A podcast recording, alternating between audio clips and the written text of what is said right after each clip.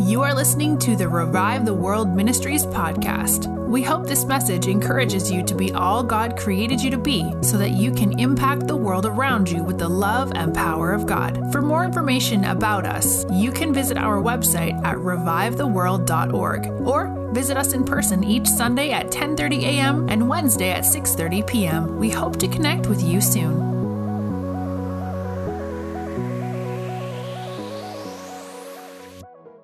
Yeah, Jesus.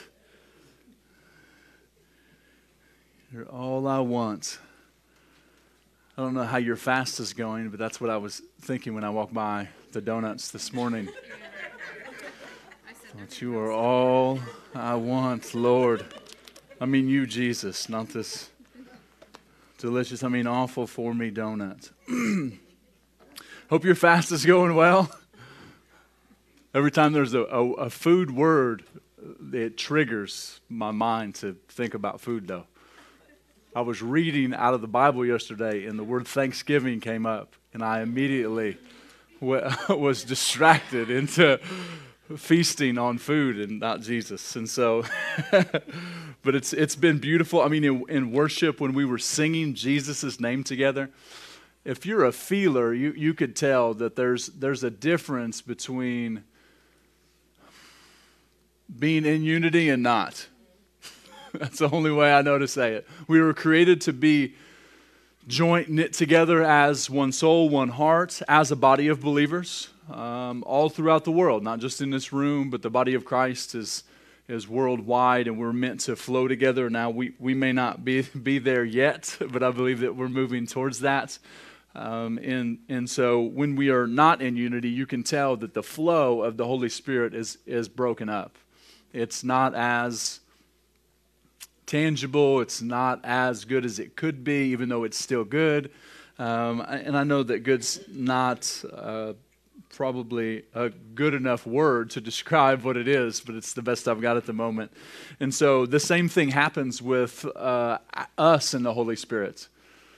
We were created to move and breathe, and in Him we have our being, we, which means that I flow with Him as one that him and I are one. John 17, Jesus prayed that we would be one. Why? Because we actually are. It's not that he had to pray us into it. He knew that when we would get born again through Jesus, as we sang, he's the only one of Acts chapter 4 verse 12 said there's no under another no other name under heaven by which we must be saved. That there's no other religion, there's no other God that leads to that, le- that leads to heaven. Right? Jesus is the, is the only way. And he said that. I, I, didn't say that. So you'll have to take that up with him if you don't like it.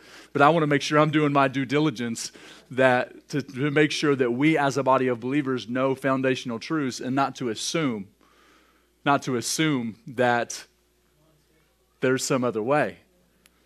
And it's because when we come into him, I'll tell you that the, the big difference is, is love and we come into unity with love because he's a God of love, it causes our, our new nature that he always dreamed would be to be activated. And then we flow from this place of being completely free to be ourselves. I believe it's one of the primary purposes of our lives is to be able to be free to be us.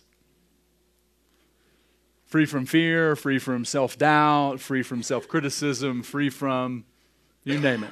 All the things that cripple us, all the things that stress us out, all the you know, he, he designed us to be free. And when we're in Him, we're free. And it's not that it does anything, it's not that it's to, He's like, oh, this is going to be good for me. He's like, no, it's going to be good for them. Because it's always been it's always been selfless for him. It's all it's always been about us. That's why he sent Jesus. And so when we flow as one with him, it it causes us to be able to live out of that new nature, out of that freedom that we have. We call it being in the river. There's a river that flows from the throne of God. You see it in Revelations uh, 21 or 22. I can't remember exactly. And that, that river is, is the Holy Spirit. And when we're in the river, we feel refreshed, we feel energized, we feel alive. our joy is up, our hope is up. Those two things coincide, actually, the other way around. Our, jo- our hope is up, so our joy is up. And you, you can tell when we're, when we're flowing with the Holy Spirit. And I can tell when I'm not. when I don't trust, when I'm not resting, when I feel performance pushing on on me. Oh, you feel the pressure of life. And uh, we, we weren't made to live from, from pressure, we were made to, to live from His, his pleasure. it relieves the pressure because we're not on stage in front of an audience of, of people performing, trying to get acceptance from, from our boss, from our kids, from our spouse, from our whatever, from our friends, from the world. We're, we're actually in front of an audience of one. And he's already fully accepted us and fully approved us. and because of that, we're able to rest in him. When I don't believe that, it's the opposite, but when I do, it's life giving. It's the, it's the flow of the river that I get to just effortlessly. You know, when we were in, Lindsay and I were on vacation in Bonita Springs in November, and right before I went to Pakistan, I'll switch those things around next time. vacation after Pakistan. Um, I think it was really good, but it, I learned a valuable lesson. But they had, a, they had this lazy river so I hadn't been to a lazy river since I've been to Holiday World. Uh, they have one at Holiday World. Is that where it's at? It's been a long time. I think it's been 10, 12 maybe years since since we've been there. Long time. And so I got in this la- lazy river, and as I was in this lazy river, you know what? It was just taking me where it went. It was just, and I didn't have to do anything. I just laid back, I just relaxed, and the Lord ministered to me so much on, on that trip on the lazy river. That was the main place that I got. I encountered God. I really felt that I received a new baptism of love while I was I was in this inner tube and I was just getting wrecked by God, right? And then these and I'm laughing and I'm by myself. Lindsay's not with me. I'm laughing and I'm just having a good time and I can feel the Father's love. I'm receiving the Father's love and it's this thing that he's doing that's real. I'm like, this is, him. and he's, he's giving me this visual that's literally happening of this is what your life is supposed to be like. It's supposed to be effortless. You're supposed to flow with me as one. There are times when you do and times when you don't. And this is what it feels like when you do, and this is what it feels like when you don't. He always gives us practical indicators to help us. And so when when I, I, this this mom and their kid come around this the corner, right, and they see me, and I'm like, oh boy, of course, they allowed people to drink in the lazy river, um, alcohol. You know, they could get drinks at the bar or whatever. And so I thought she probably just thinks I'm drunk. So, not as you suppose. but it was a, it was a va- it was a valuable lesson. It was very, you know, God's always showing us. If we allow Him to, he'll, he'll give us revelation through practical life examples all the time. You watch Jesus minister throughout the Gospels, and he spoke to the people according to their culture. Everything that he did, every analogy that he gave, every parable that he spoke, everything that he said spoke to that particular culture. And so, why would God be any different today? Because he's still speaking. Matthew 4 4. We, we, uh, I don't live by bread alone, but every word that proceedeth from the mouth of God. I like the King James there because the ETH means a continual, that God's continually speaking. He's not, he's not silent though we have his written word, he, he speaks things that line up with his word. But he uses practical examples of modern day culture to teach us. Isn't that amazing? It's like he's relatable.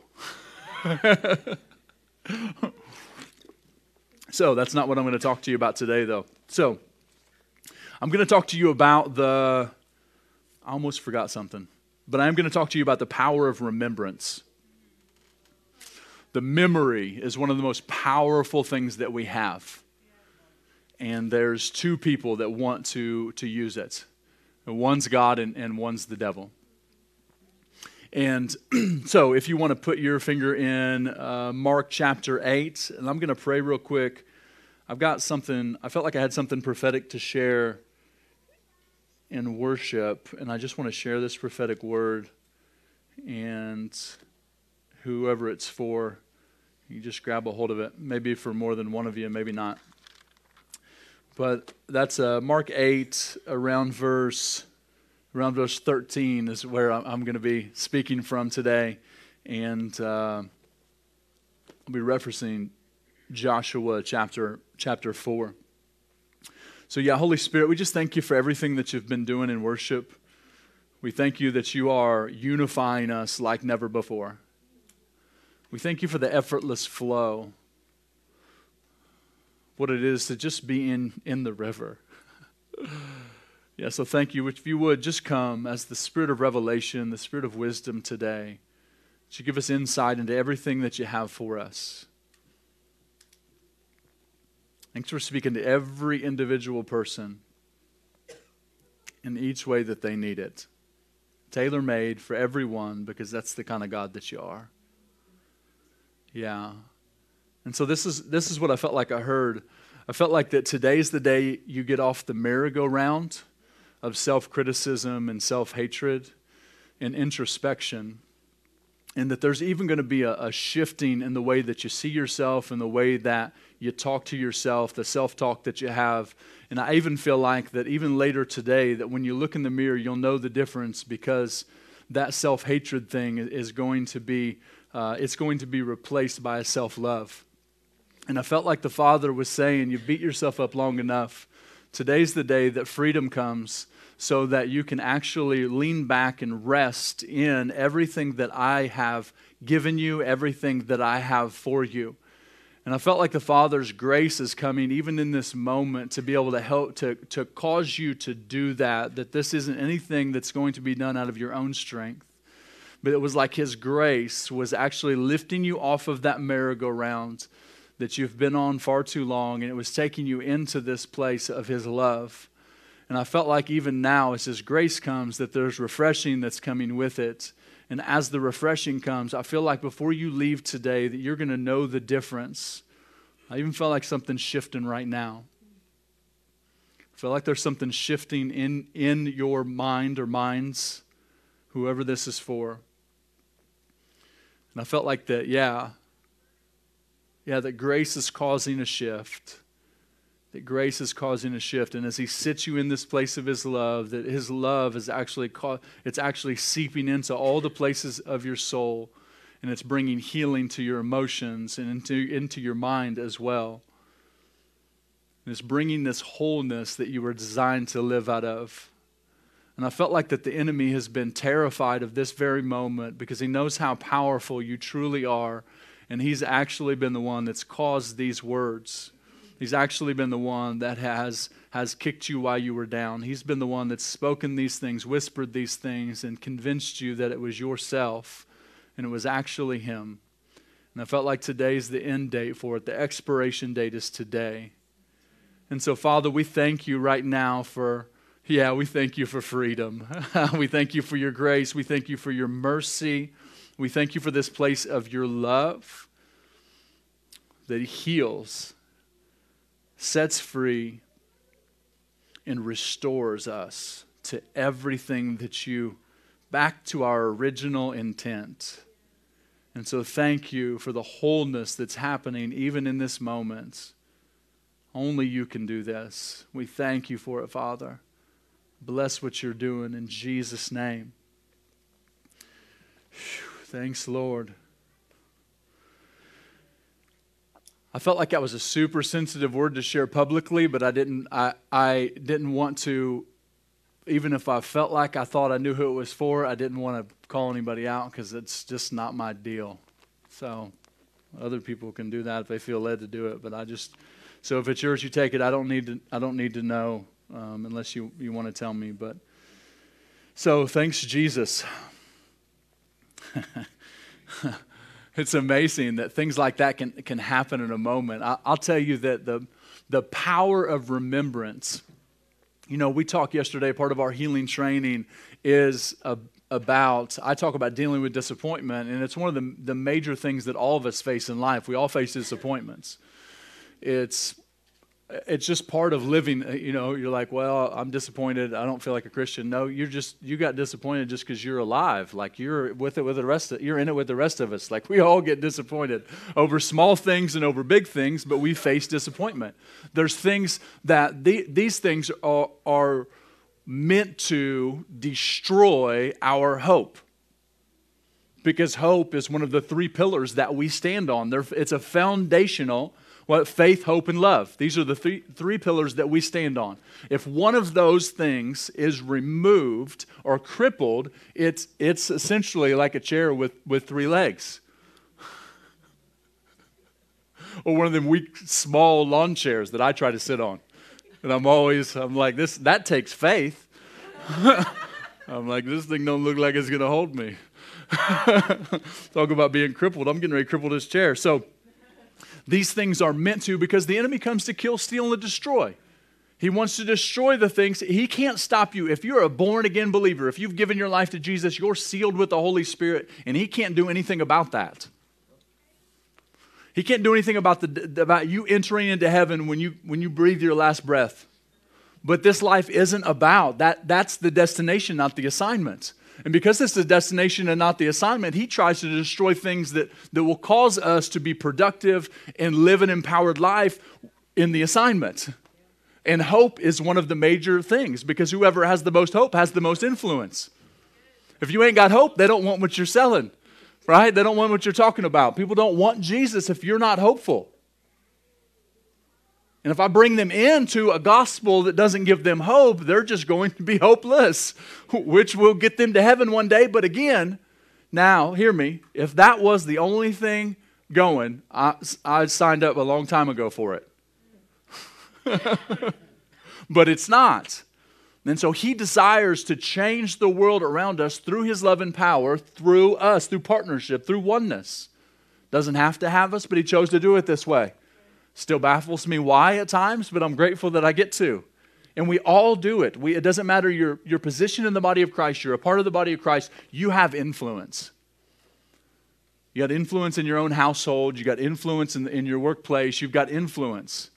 You say, Well, I don't feel like a lot of people look to me. It doesn't have to be a lot of people. You might influence that one person that comes up with the next cure for cancer or right the next you know you might be raising up the next child that's going to be a, a, scientist that has crazy breakthroughs or the next president or the next governor or what you name it. You don't know what your kid's going to be. Don't ever discount the influence that you have just right in front of you that's in your own house and so we all have it. We all get to do it. It's a part of our DNA. The moment that we became born again believers, we stepped into our new nature. We stepped into what his original intent for us was, and we're all influencers. Not in the way that social media talks about, and you got 100,000 followers that will wear the same shoes that you just advertised because now an influencer wore them. That's not what I'm talking about. I'm talking about the, the, the grace of God, which is the divine influence upon the heart of man, which makes it possible for us to live the life that He says we can and gives us the power, gives us the love, gives us everything that we need to be able to impact others with the same grace that impacted us. It's a free gift. Jesus said, You got it for free, give it away for free. Isn't that beautiful? It's just the kind of God He is. And so for us to be able to do this at a, this, so there's, there's two places that we can live from in our daily lives. Uh, one is thriving and, and one is not. And we were designed to thrive in every season. How do I know that, that I'm, I'm thriving? I'll, I'll be full of hope. It doesn't have anything to do with my current situation. Hear me. This is what I'm not saying. I'm not saying that you can't thrive in a situation that is not ideal. I've done it. I've, I've, I've, I've been thriving in situations that are not ideal. And I've, I have not, I've lived at a place where I wasn't thriving in situations that were ideal.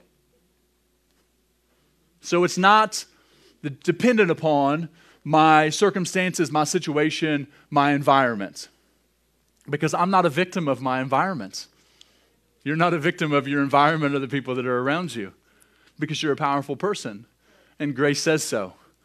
Isn't that great? It's just so hard to argue with God. I've done it before, but I've never won. It's never worked out well for me. I don't win arguments at home. I don't know why. I, I, am not. I, I'm not even being kind just because of my wife. She's in the other. She's not even in here. So I'm just telling the truth. so but to be able to thrive in this place, there's, there's key components that help us to be able to live from a place that God created us to. So there's this this place that God get, gave every single believer access to. And it says in Ephesians 2 6 that we're seated in heavenly places with him in Christ Jesus.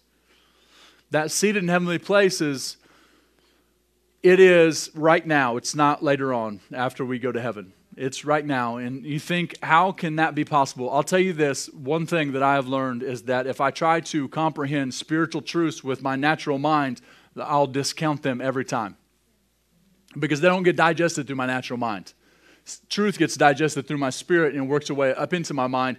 And as I meditate on it, as I've uh, heard Sarah, I may mess up her quote, but my heart was pulling me towards the goodness of God before my mind could comprehend it.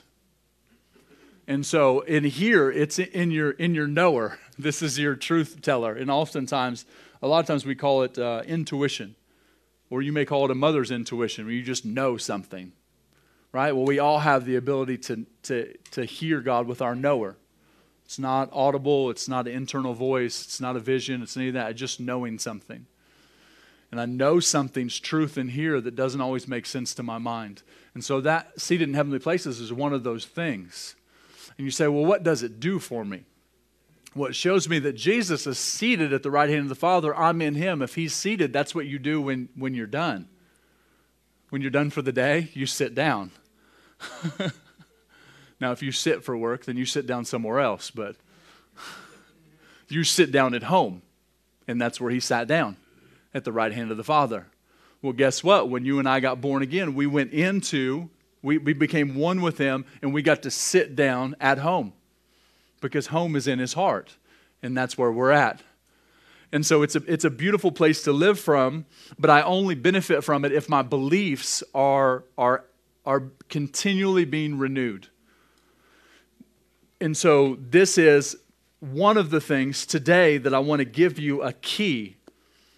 There's, there's keys, keys represent authority there's keys sprinkled throughout the Bible that give us access into places that God created us to live from because He hides things for us and not from us.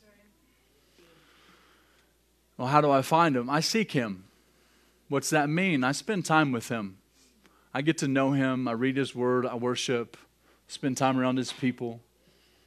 I don't make it a religious duty. I make it something that I know that it benefits me and I want to know Him because I was designed to and remember that the more I more I read, the more that I meditate on his word, the hungrier I become. It's the opposite in the kingdom. Everything's upside down. In the natural, the more I eat, the the more satisfied I become and I, I don't need food. That's not true right now. Because the more vegetables and fruit I eat, the feels like the hungrier I get. I know it's good for me. It's just that my body's not used to it. But in the in the in the kingdom, the more of the word I read, the, the more of the word I read, the more of the time I spend with him, the more I want to. So if that's dwindled or almost left or faded away to a minimal, it's not him, it's me. It's a choice I just need to make on a daily basis that I can. There's no shame or condemnation, condemnation if it has dwindled. It's just a place that I can easily get back into by making the next choice the next morning. Say, hey, I'm going to spend time with you. Whatever that looks like is between you and Jesus, whatever your schedule is. It's just that we were designed to thrive in these seasons. And if I get caught up, as I have so many times, in the busyness of life and allow my schedule to dictate my time with Him or dictate my life lived with Him, then all I will be doing is surviving. And we weren't made to survive. and so, so it's not, I, I promise you that it's better than just getting a paycheck, paying your bills, and, and having a place to live and food on your table, roof over your head. All right? It's, it's, there's more to life than that. It's, it's way better than that. But it's only, it's only way better if I, if I submit to the process. And so the memory, as I started to talk about, is one of the most powerful things that we have. And it is, I have found in my own personal life, one of the main things that has tormented me over the course of my Christianity has been the memory of whether it's 10 years ago or 15 years ago or 25 years ago or last week or yesterday. It's the memory of it. It's the meditation that I think about the things that I did wrong. And the more I think about the things that I did wrong, the more I meditate on those particular things, the more that becomes a part of my, my brain. My brain begins to look for, it actually begins to expect. There's an expectation that is built to when I, if there's certain times, for example, if, if it's the time when you lay down at night and that's where you meditate on the fear or the worry or the things of the past, whatever it is, or even the things that might happen or might not happen in the future and you're worried about them, if that's that time, your brain, every time you go to that place after doing that so long, you go to lay down at night, that's when your brain begins to expect you to do those things and it will begin to trigger those type of memories. And then they come up and then we grab a hold of them and then we begin to focus on them and then it becomes this you know, not a great night's sleep, is it? I've had a lot of those night sleeps. You know, you get up and you're like, did I sleep last night? I don't know if I slept, but I sure did worry. so, here is here is some scripture to go with this. Actually, in Joshua chapter 4, I'm, I'm going to talk about this first. In Joshua chapter 4, and then I'm going to make a parallel out of Mark chapter 8. So the children of Israel had just crossed over the, the banks, they had just crossed over the Jordan, and it's in a time when the actually the water flooded the banks of the Jordan. It went up over the banks. It was it was the rainy season. And God tells them, this is what happened, just in case you don't know the story, go back and read it. Joshua 1 through 4. And he tells Joshua, hey, I want you to have the priests take the Ark of the Covenant or the Ark of the Testimony and I want you to have them stand in the Jordan River. And when you have them stand in the Jordan River, what will happen is the, the, the water will become like walls, similar to the Red Sea, and the children of Israel will be able to walk over into the promised land. But not only do I want you to do that, I want you to grab 12 stones. I want you one for each of the tribes of the children of Israel. I want you to grab 12 stones, and they're going to be memorial stones. And this is what's going to happen is you're going to set them up in Gilgal on the other side of the Jordan in the promised land. And then and when your children ask, they'll say, "What are these stones for?" And you'll be able to tell them. This is when the Lord came through and delivered us in this supernatural way. Not only that, but you know, is that the it, it points back to so after this, Joshua takes 12 stones and he puts them actually in the, in the river. And then the priests come out and and the water goes back to the way it was. And I'm like, why'd you have him put 12 stones in the river?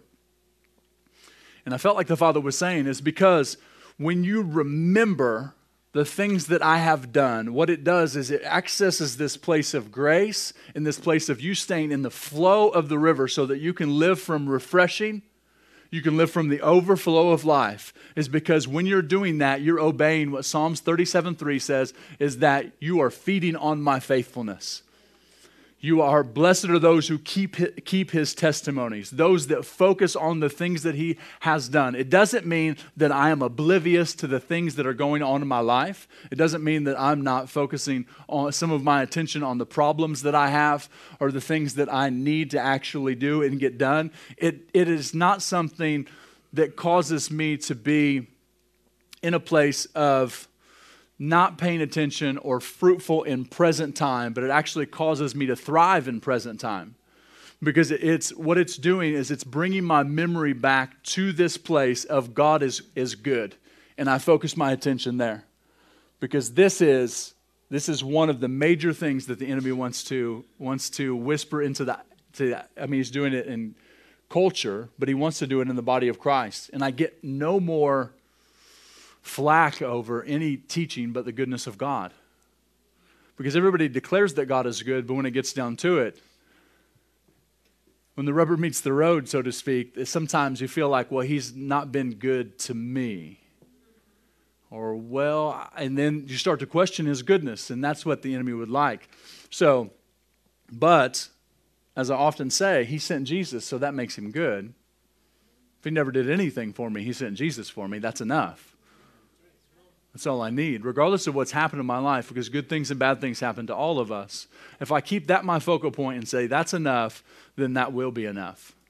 And I settle that into my mind and I transform my mind with it. I keep that thing in, in here, in, inside of my mind, and so that I meditate on it. And when something happens that I feel like, even as Christians, have you ever felt like you deserved something because you knew Jesus paid for it? It's entitlement. It's terrible, but I know that it's happened to me. You think, I ought to get this because I know you paid for it. You don't say it out loud to anybody else, but you think it. And when those thoughts tempt, have tempted me, I have, tr- I have transformed my mind with the truth that you sent Jesus and, and he's enough for me. You don't owe me anything. You don't owe me anything. And then, you know what that does? Is that, that, rele- that releases me from all the static, all, all the lies that are around that want to tell me that God's not good because this happened or because this didn't happen or because He didn't come through on that prayer or whatever it is. It settles all that stuff. And that's something that's it's the it's the foundational truth of the gospel. It is the gospel. And when I make it when I make it a meditation, when I, I, choose to, to come into agreement with it, regardless of, of, what's going on in life, it will take it down to the foundation of who I am until it will be a natural response when bad things happen. And I will no longer question his goodness. Because I, I question his goodness. I've had all out arguments with God over things that have happened or things that didn't happen. Well, since I'm talking about since I've been in ministry and before you know we've been doing this almost eight years and, and that's and there's been lots of, of things that have happened that have had have brought that very thing that i talked about the disappointment that tempted to wreck my hope. And so while that happened and, and while my hope has been shipwrecked at times because i fed on disappointment through that those seasons or through that season God taught me a practical principle that He was showing the children of Israel when they were crossing the Jordan. You need to get yourself some memorial stones. You got to have good memories. You got you got good memories in there. It just feels like you don't because you focused on the bad ones for so long. It's overwhelming. And now all you can see is the bad ones because there's a biblical principle called magnification. Whatever I focus on is going to get bigger. if I focus on a problem or what the devil's doing, it will get so big that I'll think that my God is very small.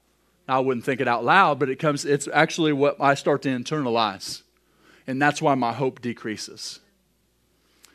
but when I put my hope in Jesus, where it's anchored, as it says in Hebrews, there where He is on the mercy seat, my hope is in Him alone, not on what's happening here. Isn't that I don't have hope for stuff. It's that my main hope is anchored there. It puts it in a place that it's solidified and it's immovable. And that's the plan. And that's what memorial stones help remind me of. God is, God is good. He's a good God. I'm feeding on his goodness. It's the testimony of the goodness of God. It's not coincidental that also in the Ark of the Covenant or the Ark of the Testimony were all things that pointed them back to the testimony. Aaron's uh, rod that budded, right? Manna that came down from heaven, and then the stone tablets. They all pointed them back to, to remind them of who God was, to remind them that He is, He's a good God that, that comes through, and He's shown them that many times. So in Mark chapter 8, Jesus has just demonstrated the goodness of God multiple times. He had demonstrated it, I believe, two chapters before, in chapter 6, where he had just, excuse me, him and the disciples had just fed 5,000 people. Not counting women and children. Could have been 10,000 or 15,000 people. We're not for sure. And so, and then in Mark chapter 8, he, he fed 4,000. They fed 4,000 people. And then Jesus, at this point, so there's two crazy, amazing miracles of multiplication of food. I mean, they just got a handful of loaves and a few fish, and this is real. This is not an analogy. This is this, is, you know, it. He's not just saying, "Oh, well, this is." It's not figurative. Some theologians will say some of the things in the Bible are, are figurative, and, and they're, they're not actually didn't literally happen. we know that that's not true. Um, so In Mark chapter 8, verse 13, it says, This is when they're getting into the boat after the feeding of the 4,000 and after the Pharisees were asking Jesus for a sign, and he's like, This generation's not getting a sign. Which is, I'm like, not getting a sign. I'm like, his whole life was a sign and wonder. but they were looking for him to do something, and he was telling them, Look, I am your sign. And they couldn't see it because they were blinded by religion and blinded by the law. It's nasty. I'm telling you, religion is meaner than sin. So Mark chapter 8 verse 13 says, "And he and he left them getting into the boat, again departed to the other side. Now the disciples had forgotten to take bread, and they did not have more than one loaf with them in the boat." then, this, I just laugh because this would have, would have been me. Then he charged them, saying, because I think about food so often. Then, it's just when I'm fasting. Verse 15, then he charged them, saying, Take heed, beware of the leaven of the Pharisees and the leaven of Herod. And they reasoned among themselves, saying, It's because we have no bread. and Jesus, being aware of it, said to them, or in other words, saying, Well, let's just pretend like I'm talking about bread. Why do you reason because you have no bread? He was actually trying to give them a deeper spiritual truth. He was telling them, Beware of the political spirit and of the religious spirit. If you allow that to get into your life and into your thinking, it's the leaven that leavens the whole lump. Otherwise, you let a little bit of it influence you, it will take over, and then you'll get what you see of the nastiness, even within Christians, it's happening right now. And it's been, it's, you know what, it didn't, it didn't start at the end of the last election. It started thousands of years ago. It's why they've been fighting in the Middle East and they haven't stopped. They're like, we just want peace in the Middle East. I'm like, yeah, well, only Jesus can bring peace to that because it's, a it's the religious spirit that fuels that thing, which the political spirit and the religious spirit are very similar. And I believe that's why Jesus brought it up. And he's trying to warn them over something important, but they're not ready for deeper spiritual truth. And so, because they're not ready and their mind's still on the natural things, he says, Okay, I'm going to give you something that's going to add value to your life because he's that good. I'm going to give you something that will add value to your life when you're thinking about the natural things. So, it says, Why do you reason because you have no bread? Do you not perceive nor understand? Is your heart still hardened? That stings. Having eyes, do you not see? And having ears, do you not hear? And do you not remember? having eyes, do you not see? And having ears, do you not hear? And do you not remember? When I broke the five loaves for the five thousand, how many baskets full of fragments did you take up? They said to him, Twelve. See what he's doing? He's pointing them back to the testimony of the goodness of God.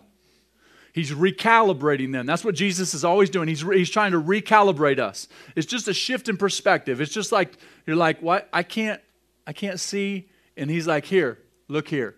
And it's just a small shift in perspective because life is truly all about perspective. And he's shifting them back to the testimony of the goodness and then in verse 20, he says, Also, when I broke the seven for the 4,000, how many large baskets full of fragments did you take up? And they said, Seven. He's pointing, them, he's giving them testimony upon testimony of his, of his goodness. And then he said to them, How is it that you do not, you do not understand? This is what I hear when he says, How is it that you do not understand? How is it that after you've been with me and you've seen the testimonies of my goodness and you've seen the miracles happen, how is it that you still, when you hear that there's a need in the natural, why do you immediately think to what you have? Why do you look at your bank account? Why do you pull out your wallet? Why do you look to your gifting? Why do you look to what resources you have? Why are you looking in the limited realm? when I did these things, I gave you new lenses to look through. They're the lens of the testimony, which actually made it to what, what I believe, or what I like to say, is that we no longer have the legal right to look at any situation the same, though I have looked at many situations the same way. I can't tell you how many times after having financial testimonies, uh, of the goodness of God and Him bringing in thousands of dollars when we, when we desperately needed it. And I have testimony after testimony after testimony. When, when the issue of money had come up, I would look to what we have and forget that God's come through so many times with what we didn't have. And so what I'm doing is, is I'm actually trying to say, oh, what, what, what resources do I have? Instead of trusting in the one who is actually my source. And so he, he says, back up in verse 18, having eyes, do you not see? And having ears, do you not hear? And do you not remember? He's giving us multiple different ways to, to focus. He said, do you, do you not see? Is there, is there no visualization of, of what I'm doing? Are, are you not conscious of it? Are you not able to, to see anything right now? That's okay. Do you not hear? Do you not hear my voice? Are you not able to, to tune in? There's times when I don't see very well, and there's times when I don't hear very well. But then he brings it back to something that we can all do. And he says, And do you not remember? He's saying you actually have the power to choose the memories, the memorial stones in your life. Even if you haven't set them up, you still have them in your life. If you'll look back over the course of your life and you will allow me to guide you and not your, and, and not your brain, but you will allow the Spirit of God to, to guide you, you will see the fingerprints of mine all over your life. You'll, you'll see the times that I rescued you. You'll remember the times that I provided for you. You'll remember the miracles that I did for you. And it will bring you into a place and you'll say, oh, yeah, I don't have to focus on, on the natural. This is, I am not limited by what I have or what I see in the natural, but I actually have a source from a good father that will provide everything for me in abundance, regardless of what it is. And I'm not just talking about stuff, I'm talking about energy, I've got enough grace, I've got enough love, I've got enough forgiveness, right? I've got every I've got everything in abundance, more than enough. And so I set up, this is what I personally have done, is I set up memorial stones in my life of memories. I remember there are things that trigger, there are things that trigger my mind. There are things that trigger my mind in places that I've been in this room. I remember baptizing my son right here I remember him baptizing the Holy Spirit right there in the very first service that we had. I remember when Leah was, we were, who started the church at Christ Fellowship of Indianapolis, and, and, um, and she had scoliosis, and uh, one of her legs was, well, you know, she had a alignment issue. I checked it before service. I knew that she had scoliosis. I was just going, I don't think I had a word of knowledge or anything. It was just, you know, I was going off natural knowledge and I noticed that you know we measured her legs and her alignment was off. That's how you the chiropractor tells you, and that's how we check it. And this was 2013, and I said, I felt like in my heart, I felt like, hey, I should I should wait for Bryler. That's my son's name. And I thought I should wait for him, and I'll have him watch this. And so I just thought it was a good idea. I had no idea that it was a God idea. And so after, it may have been after service or some point during the service, I forget.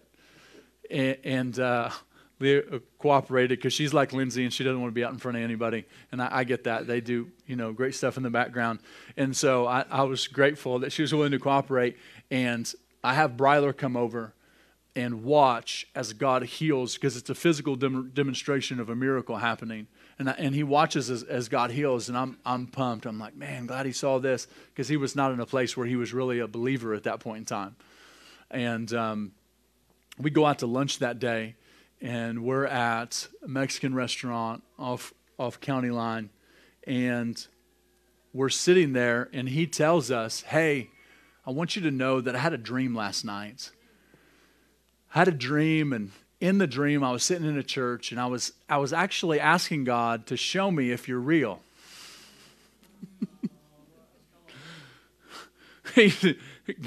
God gives him a dream to show him, to have him tell God in the dream, show me if you're real. And then he sees, he said, then I saw that happen. I saw that miracle. It changed my life forever. i hold on to that for a testimony for his life a tr- memory was triggered when, when Leah walked in, in the, room, when I saw Leah today. There are things like that that I've, I, I remember because I'm, I'm actually choosing to surrender my memory to the Holy Spirit, giving Him full access to it, so that because there are other triggers that we have as well, right? There are the things that trigger other memories. But this is, is not a, a battle that God loses. Again, as Sarah was talking about last week, there's, there's no fight between light and darkness. When we walked in today and we turned the light switch on, guess what happened? The darkness left. And so when I allow the light of the testimony to fill my memory and my mind, what it does is it drives those things out. And I personally believe it even helps with trigger points. I don't know if you can tr- prove that, psychology or medical science, and, but I, I know that it's helped me. I can only tell you from personal experience, is that I've allowed those things. And I, I look, the trigger, the trigger points of the testimony of God that I have on my, on my computer. I looked at the picture of the little boy today from Brazil, Caleb. Three years old, severely autistic, and in a moment, God heals him, and he gets certified by the same doctor that diagnosed him that he's completely healed of autism. I look at his picture, and I remember the goodness of God. I look at the picture on my computer of the woman who two years had a headache in Brazil, and in a moment in a restaurant, she was healed. I remember how God healed 100% of the people that we prayed for on the street while we were in Brazil on that whole trip. 100%. I remember how over 400 people in a meeting were healed. I remember the thousands of people that just gave their life to Jesus. I remember His goodness. It's not because of me, it's because He's good. It's because of His goodness that came through Jesus. It's all because of Him. I even say we prayed for him in the, in the testimony when there was nobody else with me because it's always a we because it, it should never be just me.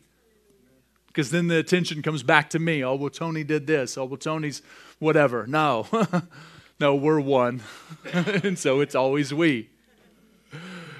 and so I, I see these things. I remember, I remember the conversations of the vulnerability that we have in our leadership meetings and watching the transformation of people embracing the process, including myself, and watching your lives and seeing the change in, in the way that you do relationship and in your families and the way that your hope is, has been taken to a whole nother level and the way that you're just completely different people, all of us, than we were just a few years ago. I remember, I look at people's lives and remember these things. So, what will be your, what will you allow to be your trigger points of good memories? What will you set up for yourself with the Holy Spirit? It's not complicated, it's very practical. And this is what I would do I would make, I would make a list. I would make a list. I would make a list. I would, I would put pictures. I would put things in places that will trigger those, the goodness of God. Some of you got kids, you put pictures on the you put pictures on the refrigerator. you know, you got you got pictures in places. Put them out where you can see them because they they're a reminder of the goodness of God. They're a reminder of the faithfulness of God. They're a reminder that God trusts you. They're a reminder that God's good. And I look back over those things and I ask God on a daily basis, what are we going to what are we going to think about today? What's the testimony you want to meditate on? What's the thing that you want to bring? And sometimes it's things that just feed me, and sometimes it's things that are going to, are going to prepare me for later on in that day. It's going to be something of a broken bone that was healed, and I'm getting an opportunity to pray for somebody that has the same thing. Or it's going to be a, a hopeless situation that I watched him crash in and reunite a relationship where, where people weren't going to stay together, and I get an opportunity to counsel people later on that day, and I get to bring the hope into the situation. Because counsel's good, but hope is the best counsel you can give. It's the testimony of his goodness. People need to know the word testimony means to do it again. He wants to do it again. He wants to do it over and over and over and over and over. And we get an opportunity to partner with him and show other people that he wants to do it again break off a piece of our life or a piece of somebody else's or a situation that we've got the privilege of being a part of and say, This, look what can happen for you. It gets me excited. It's what it's about. It's the gospel, it's an unstoppable force. And hope is the fuel, along with faith and love, that actually drive the engine of the gospel. And that's what you and I were to be ignited with. It's what we, it fuels our joy, right? Even if I have love and I don't have hope, it's not going to flow freely through me like it's supposed to. And faith and hope, they just coincide. Because when I have one, I have the other. Faith is the the substance of things hoped for, as it says in, in Hebrews 11. The substance of things for hope for, the evidence of things not seen. Say, I'm not be able to see it, but I've seen something similar before. And that's what I'm grabbing a hold of for my own personal life and the people around me. And this is what I challenge us as a family to do today. Is that I I you know, I remember whether it was losing a job, I remember God opened doors before. I'm like, okay, He's going to come through. Helps heal the hurt too, right? It brings us into this place. Whatever it is, provision. I'm like, man, I got more month than I got money. Oh, yeah. Remember when God came through? Remember when somebody came up to me and said, hey, I felt like I was supposed to write you a check for the biggest bill you got? Didn't tell anybody just because somebody was listening to God. Said, Well, I don't know if I have anybody in my life who listens to God. I, well, don't worry, God can get them to you. He's really good at his job. Maybe somebody across town on the other side of the world, who knows? Somebody's listening. Somebody's going to be obedient. Somebody's going to be a pathway to your your new testimony of His goodness, His faithfulness in your life. So, if you would stand with me.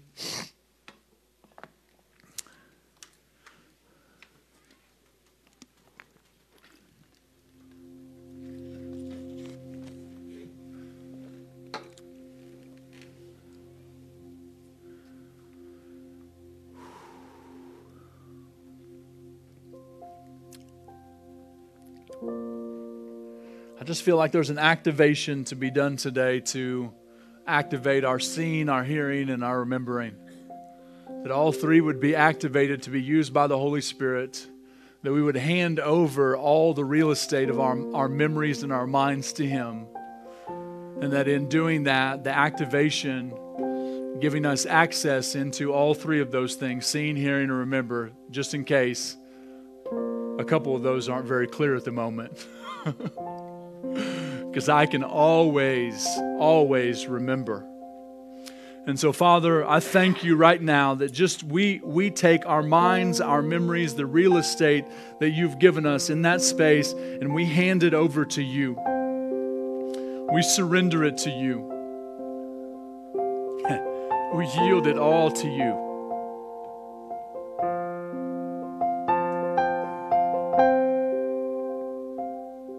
I thank you for setting up new trigger points for testimonies, for memorial stones, just like you told the children of Israel, just like Jesus was talking about to the disciples. And I thank you for activating. We all just ask that you would activate our seeing, our hearing, and our remembering our seeing your goodness, our, our hearing about your goodness, and our remembering your goodness. Thank you for activating all three of those today. I thank you for making it easier than it ever has been. I thank you for the practical.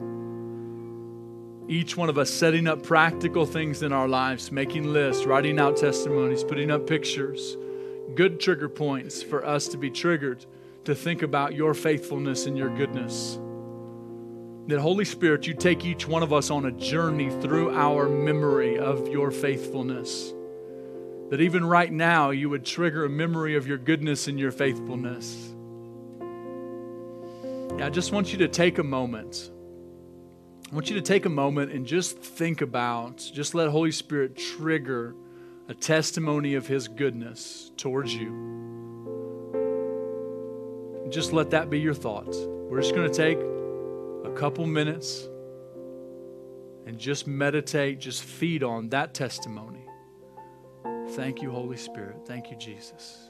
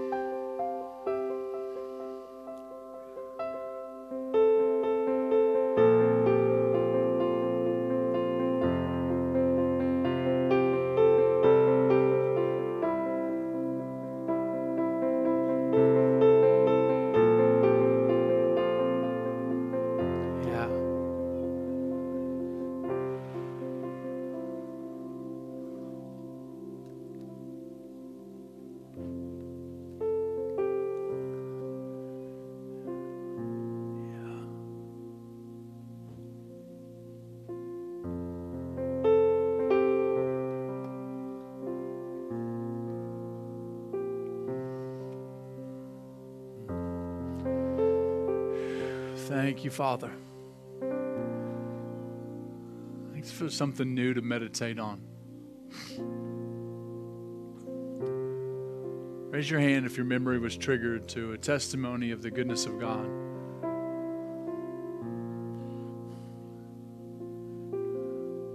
Pretty easy to remember, huh? They're in there. You may feel like you don't have a surplus of them. That's okay. You don't need a surplus.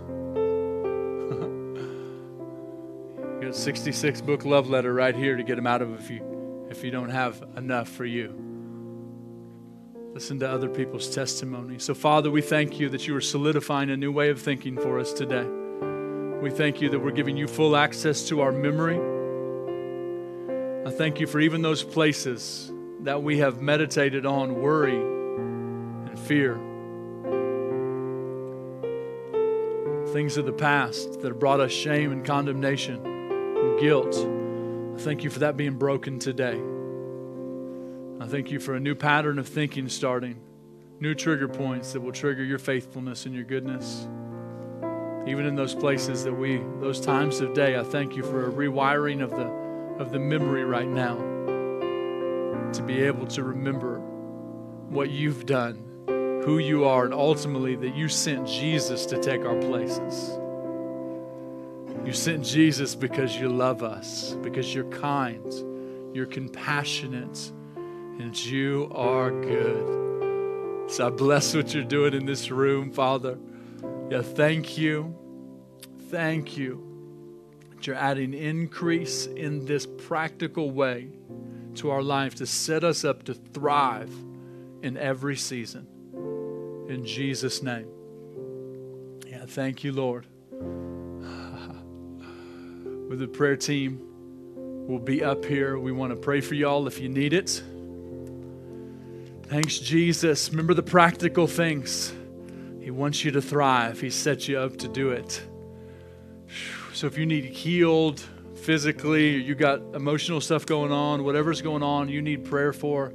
No need too big, no need too small. Bless you guys online too. Pray that you receive everything we did here and more. So, yeah. So, you guys go ahead, come up for prayer. If you need to hang out with Jesus for a few minutes, whatever it is, we'll be here for a while. And so, don't rush. If you're encountering Him in some way that you just want to sit still, by all means, do it. If not, we bless you guys. Pray that you will enjoy your day. Say hi to somebody that you haven't met before before you leave, if you would. Love you guys. Thanks for listening to Revive the World Ministries podcast. Join us each week for another message and listen to past messages by visiting us online at revivetheworld.org.